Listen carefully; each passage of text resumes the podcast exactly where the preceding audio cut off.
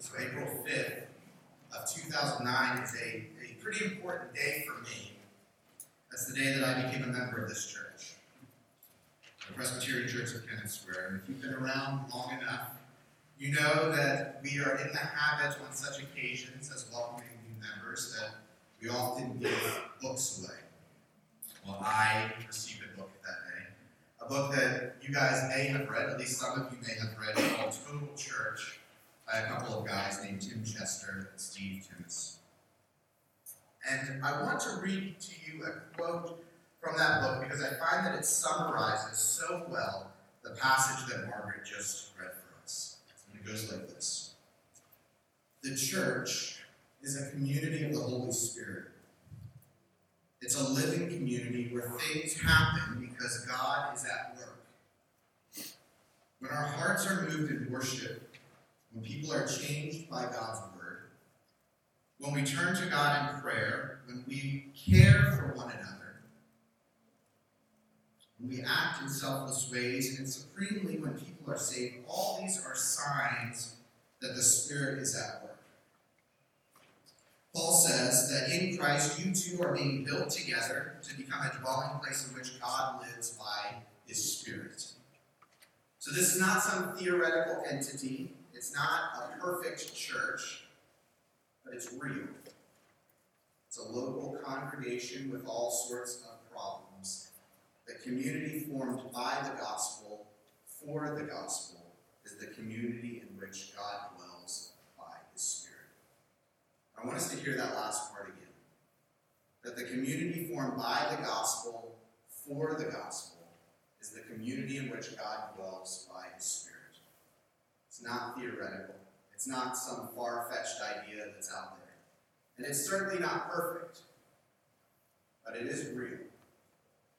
With all the bumps and bruises and blemishes, it is very, very real. This community formed by the gospel, for the gospel, this community in which God dwells by his Spirit, this is us. This is us. This local Presbyterian church in Venezuela. There's a weightiness to that.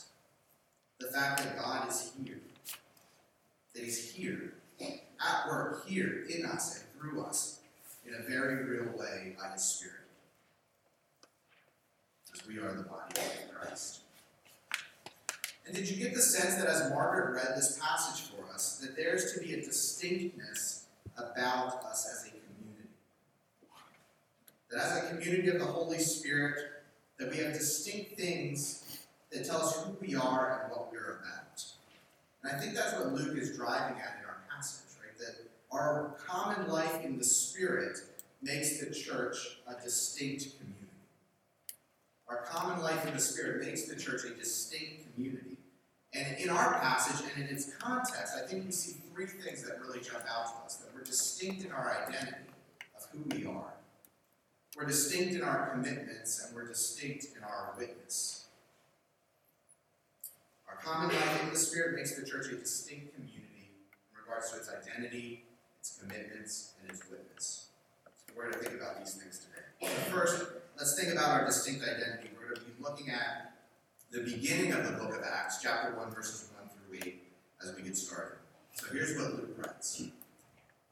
In the first book, O Theophilus, I have dealt with all that Jesus began to do and teach until the day when he was taken up, after he had given commands through the Holy Spirit to the apostles whom he had chosen.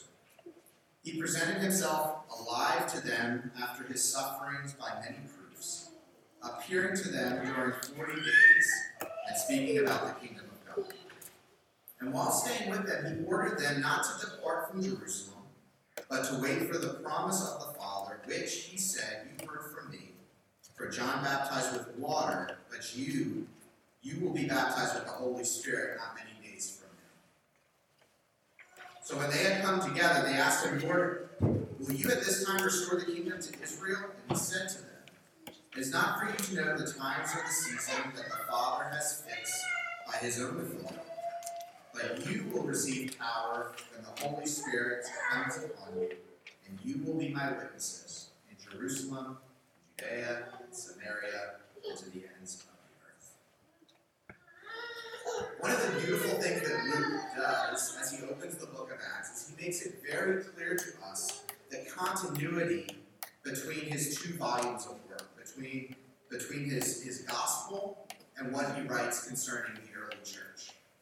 And the common thread that Luke uses to tie these two works together is Jesus. The common thread that, Luke uses to tie these two works together is Jesus. Volume 1, the Gospel of Luke, as he tells us, deals with all that Jesus began to do and teach during his time on earth until he was taken up to heaven. And Luke leaves this statement unresolved. We have a beginning, but we don't have an end to it. Right? Implying that the work of Christ now continues on into the book of Acts, which it most certainly does. Jesus continues his work by his Spirit in his followers. And so we read in the very next chapter, as we go into Acts 2, about this dynamic event that sets off an explosion of evangelistic activity in the book of Acts, the coming of the Holy Spirit at Pentecost. We have to ask, well, why, why does this event matter? Why did it matter then? And why should we really take interest in it now? And I think something that we often tend to do is we read our Bibles in this disembodied way. We read from the perspective of an outsider looking in. We read the story of Scripture, and as it unfolds, it feels distant or detached. Like it's their story. Story of the characters on the page, but it's not my story. And that's just not true. The pouring out of the Holy Spirit at Pentecost is this continuation of the work of Christ. This event, as we come to see as Peter continues to preach in Acts 2, is a link and a chain between the Old Covenant and the New. That there is continuity here, which allows us as the church, even today, to say, no, the Bible is my story. This is my God. These are my people. They are such as we are united in Christ through the Spirit. I want us to hear this quote from one New Testament scholar. It's a little long, but I think it helps us see this idea really clearly. It says, The story of God's saving love it does not begin at Bethlehem's manger. It begins in the Garden of Eden, when God promises that the son of a woman will crush the head of the serpent. And it continues in God's promise to Abraham, made with an oath as the writer to the Hebrews says, because God wanted to make the unchanging nature of his purpose very clear to the heirs of what was promised. The story of the church begins with Israel in the Old Testament, the Old Testament people of God. And as that story unfolds, God reveals more and more not only what he will do for his people, but who he will be. God calls Abraham and promises to make him a great nation a blessing to all the families of the earth. He calls Israel out of slavery in Egypt and makes his covenant with them at Mount Sinai. He gives them the promised land and makes David king over Jerusalem. God's judgments on Israel's sin divide that nation so that Israel and Judah are then carried away eastward into captivity. But God does not forsake his people. The prophets renew God's claim on them and predict both restoration and renewal. that there God promises to bring them back from the dead, as it were, to restore them to their land and to make them a witness to the nations. And to keep this promise that God made, he himself must come, and he will circumcise the hearts and renew his covenant with his people, so that they will indeed be his people, and he will indeed be their God. Then Jesus Christ comes, not only as the promised Messiah, the anointed son of David, but also as Emmanuel, God with us. And he calls his disciples and establishes his assembly. The people of God become his, heirs of his kingdom. And after his resurrection, he commands his disciples to wait in Jerusalem until they receive from the Father what was promised, the Holy Spirit. And his coming is to, is to fill the assembled disciples at Pentecost and establish the New Testament church the New Covenant Church. And that is us. A new covenant church, a, a community of the Holy Spirit, standing as God's people alongside, alongside the saints who have come before us and those who will come after us. That's part of our distinct identity.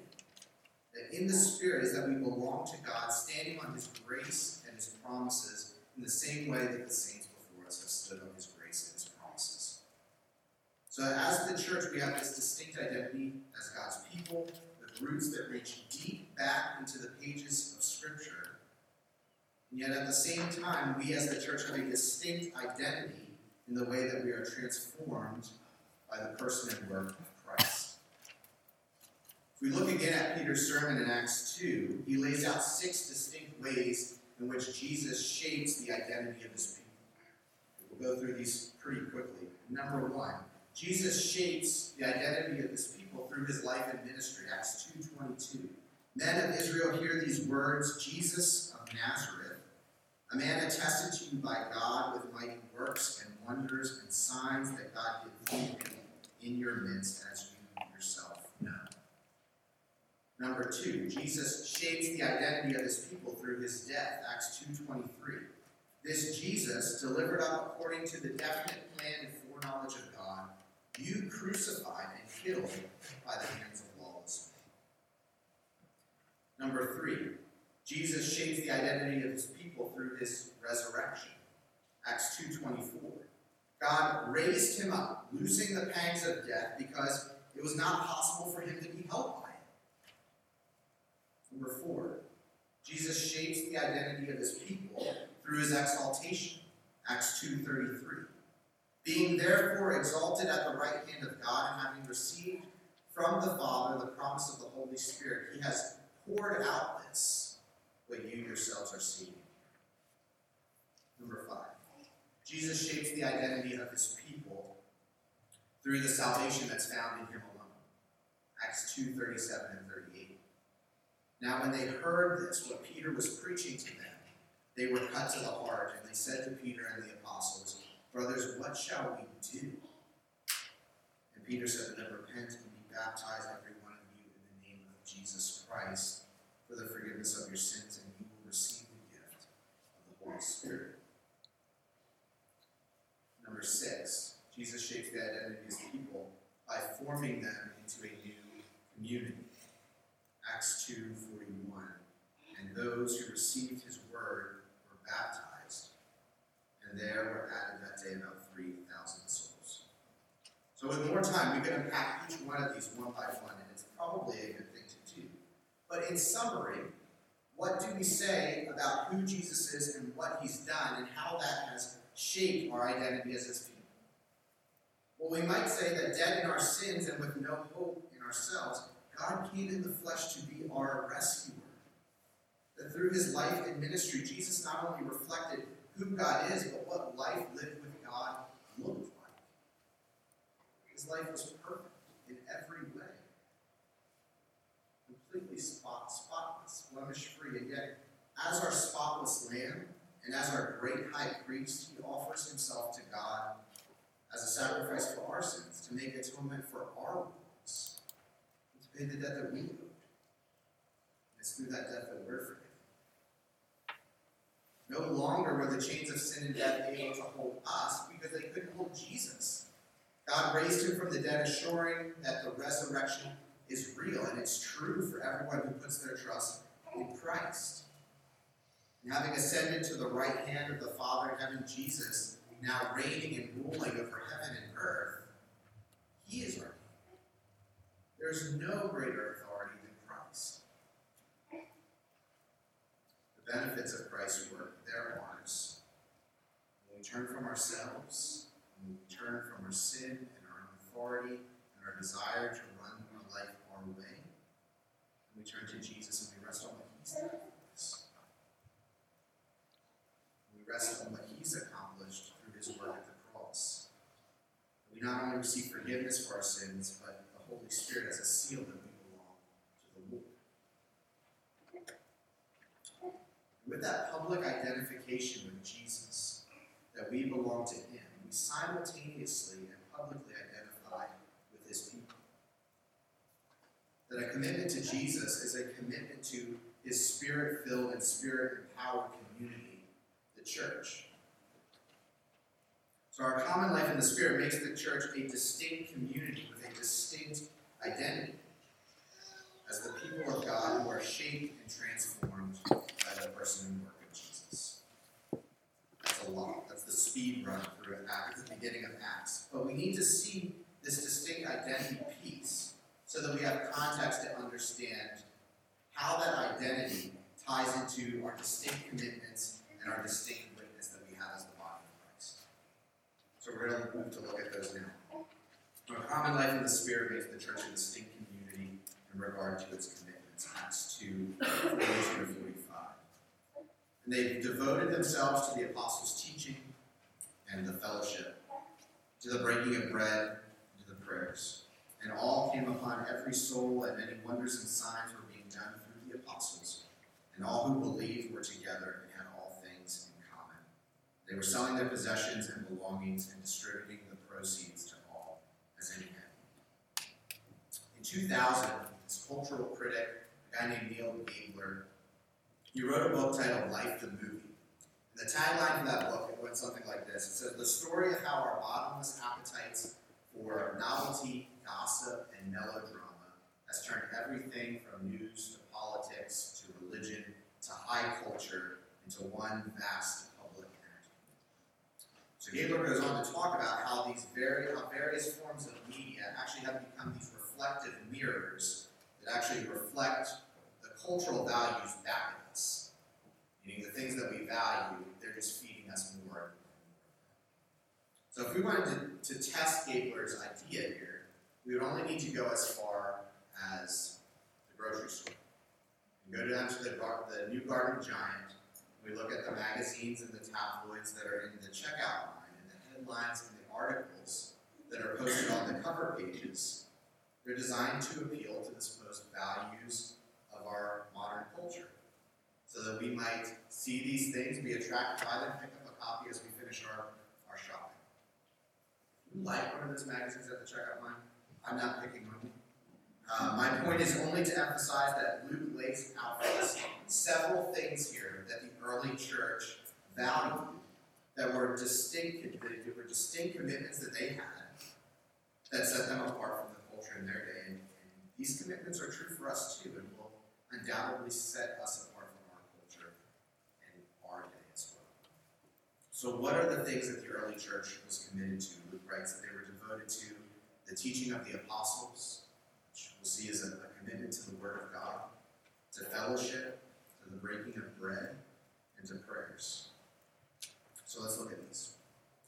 So, as a community of the Holy Spirit, the church should have this deep love and commitment to the Word of God.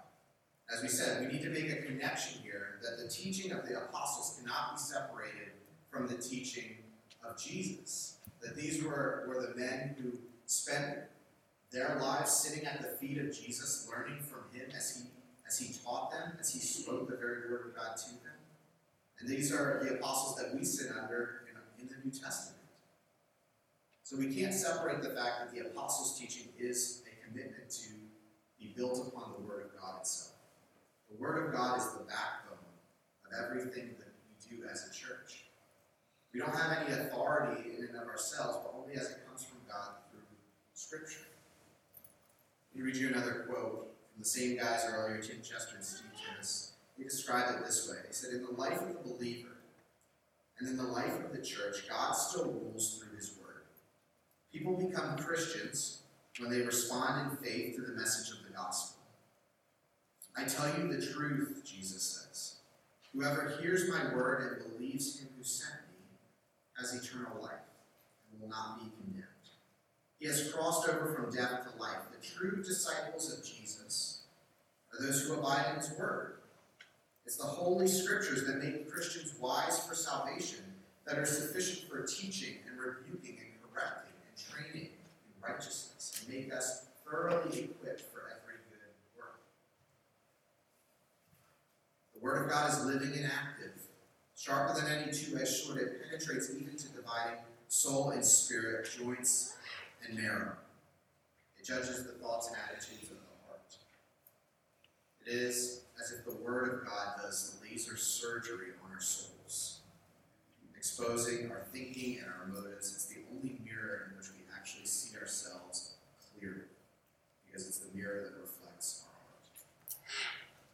So we, like the early church, we commit ourselves to continually be steeped in the Word of God in our worship services as we meet with our, our growth groups, as we read the Bible one on one with friends or with our spouses or with our children, or just in our own devotional time reading it ourselves. The Word of God is the backbone to all that we do. Let's consider fellowship. This is one I think we often scratch our heads over because when you look at the Greek, the root that's used for fellowship, it, it pops up twice in, in our passage, in verse 42 and verse 44. And the, the idea in this root is this idea of commonality. And that becomes really clear when we see it in this as an adjective in verse 44 because it's translated as common. Right? But it's this idea of commonality. But when we read this passage, it sounds like, to our ears, that the early church was what we might call a commune, where everyone lived together, sharing common possessions, common responsibilities, with no personal property of their own. But I don't think that's the case. Because even within the passage itself, we're told that these believers, they had their own homes, because they were going to those homes to break bread together. So in regard to there being, you know, so in that regard, there is some sense of, of personal property there. But it's also worth pointing out that the selling and distributing of the items in the passage was in response to particular needs that were found in the church. It wasn't a once for all sort of thing. So I think we can say that this picture of the early church, it wasn't a picture of a commune, but it does show us something about the distinct nature of our fellowship as the body of Christ. One, it shows us that as the body of Christ, we're committed that we're bound up together as the body. And two, it shows us that this is a costly commitment, that our common life together in the Spirit as the body of Christ will require us to live sacrificial lives, to give of ourselves, and to hold loosely the blessings that God has given us so that we might be a blessing to others. I do like the way that one pastor puts it when he says, fellowship, fellowship is not just a sentimental feeling. It's not punching cookies. It doesn't take place simply because we are in the church fellowship altogether. Fellowship comes through giving. True fellowship costs. So many people never know the joys of Christian fellowship because they have never learned to give themselves away. They visit a church or a small group study with an eye only for what they need, hardly aware of others. And they go away saying, There's no fellowship here. There's no fellowship here. The truth is, we will only have fellowship only when we make it a practice to reach out to others and to give something of ourselves. So as a church, we're distinct. We're distinct in our commitment to God's Word. We're distinct in our commitment and our fellowship with one another. Finally, let's turn to think about these last two commitments we mentioned the breaking of bread and prayers, and we'll see how we're to be distinct in our worship. There is some debate between commentators whether the breaking of bread that Luke talks about here in verse 42 is referring to table fellowship, simply sharing meals together, or if it's talking about participation in the Lord's Supper. And it seems likely that, at least in these early days of the church, it was probably both. That after a meal together, the church would take some of the bread and some of the wine that was left over, and they would celebrate the Lord's Supper together, not unlike what we will do shortly with one another. For the early church and for us, this meal once again preaches to us the gospel of Jesus. That as they eat the bread and as they drink the cup, they're reminded of Christ's once for all sacrifice on the cross for their sin. As we hear the gospel again and again through bread and through wine, we are simultaneously rooted and we know that as we partake in this meal, that Christ is with us, his spirit is with us, and that we are strengthened and built up as his body, as his witnesses for the gospel for this day and for every day that he would have that work for us to do. So we're rooted in the here and the now. But that meal also uproots us.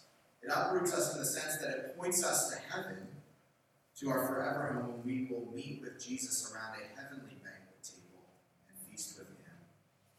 body of Christ, as his bride, the church. And such is the nature, the nature of worship.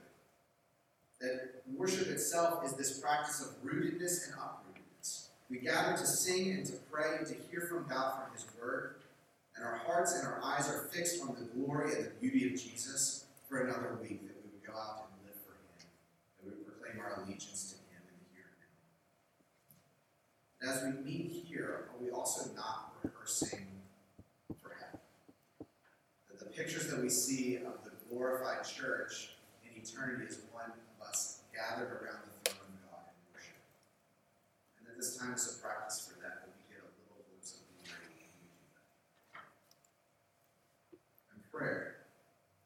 Prayer is a vital part of our worship. Someone somewhere has said, to be a Christian without prayer is no more possible than to be alive without breathing. And when I looked at this quote, it's been attributed to Martin Luther and Martin. So if you know where it came from, let me know so we can get this all straight.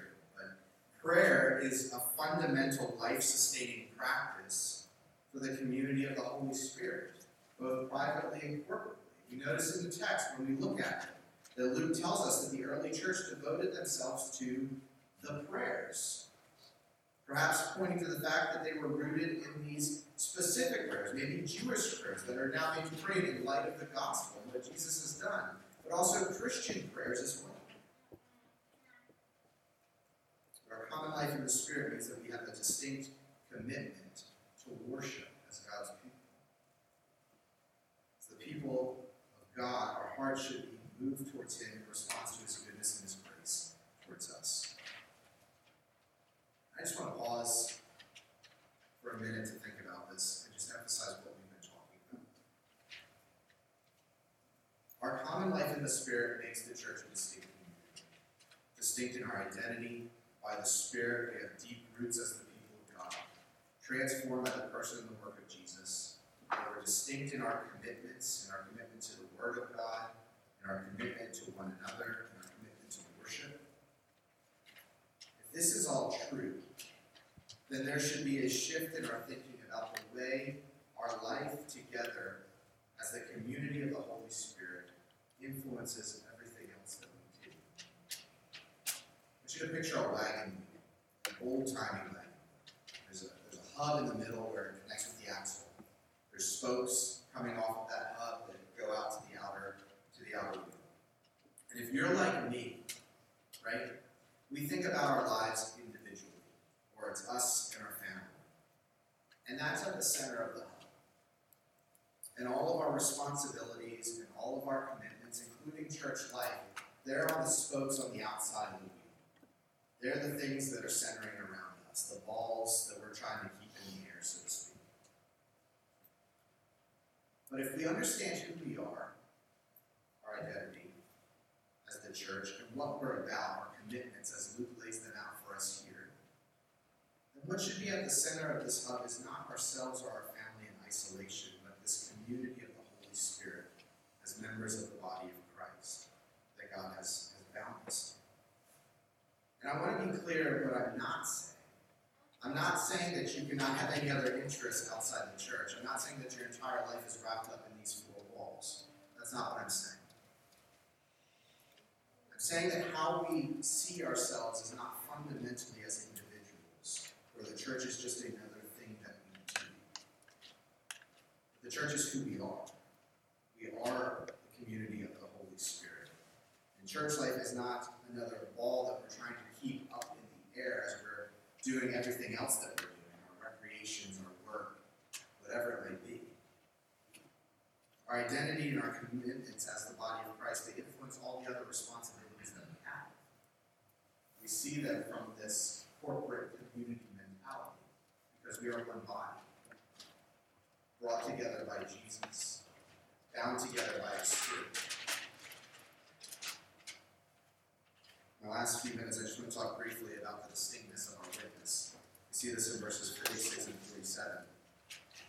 Day by day, attending the temple together and breaking bread in their homes, they received their food with glad and generous hearts, praising God and having favor with all people.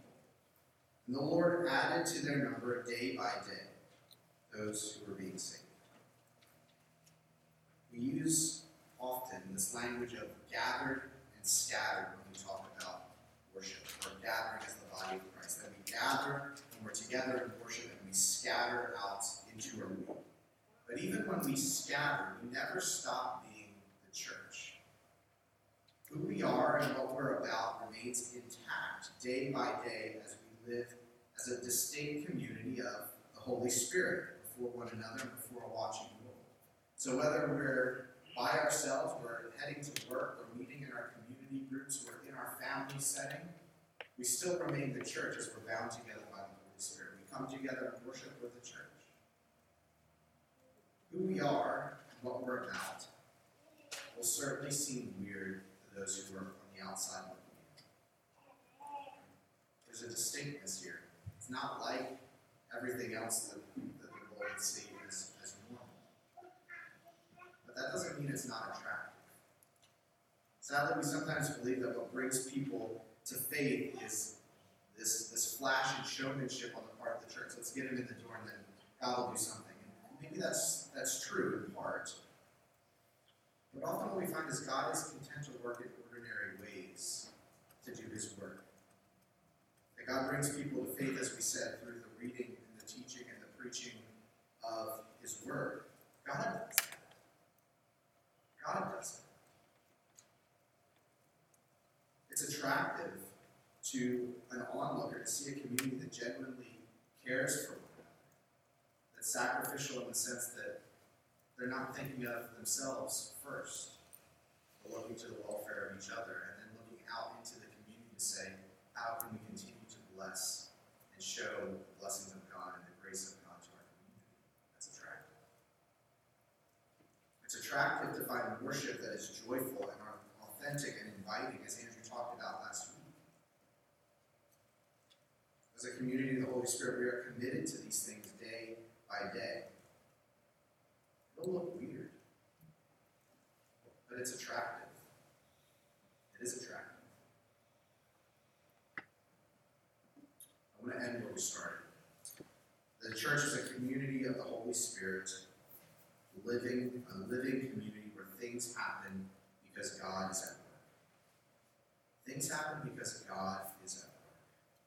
You see that that's where the text ends, right? And the Lord added to their number day by day those who were being saved. God is at work. He's at work in the early church, and He's at work here. When our hearts are moved in worship, when people are changed by God's word, when we turn to God in prayer, when we care for one another, when we act in selfless ways, and supremely when people are saved, all these are signs that God is at work. And this work happens through real, local congregations, congregations just like ours. And God is God is at work here. We who are called by His Spirit would be a distinct community that represents Him and His work here. We would be distinct in our identity and in our commitments and in our, in our witness. Let's pray.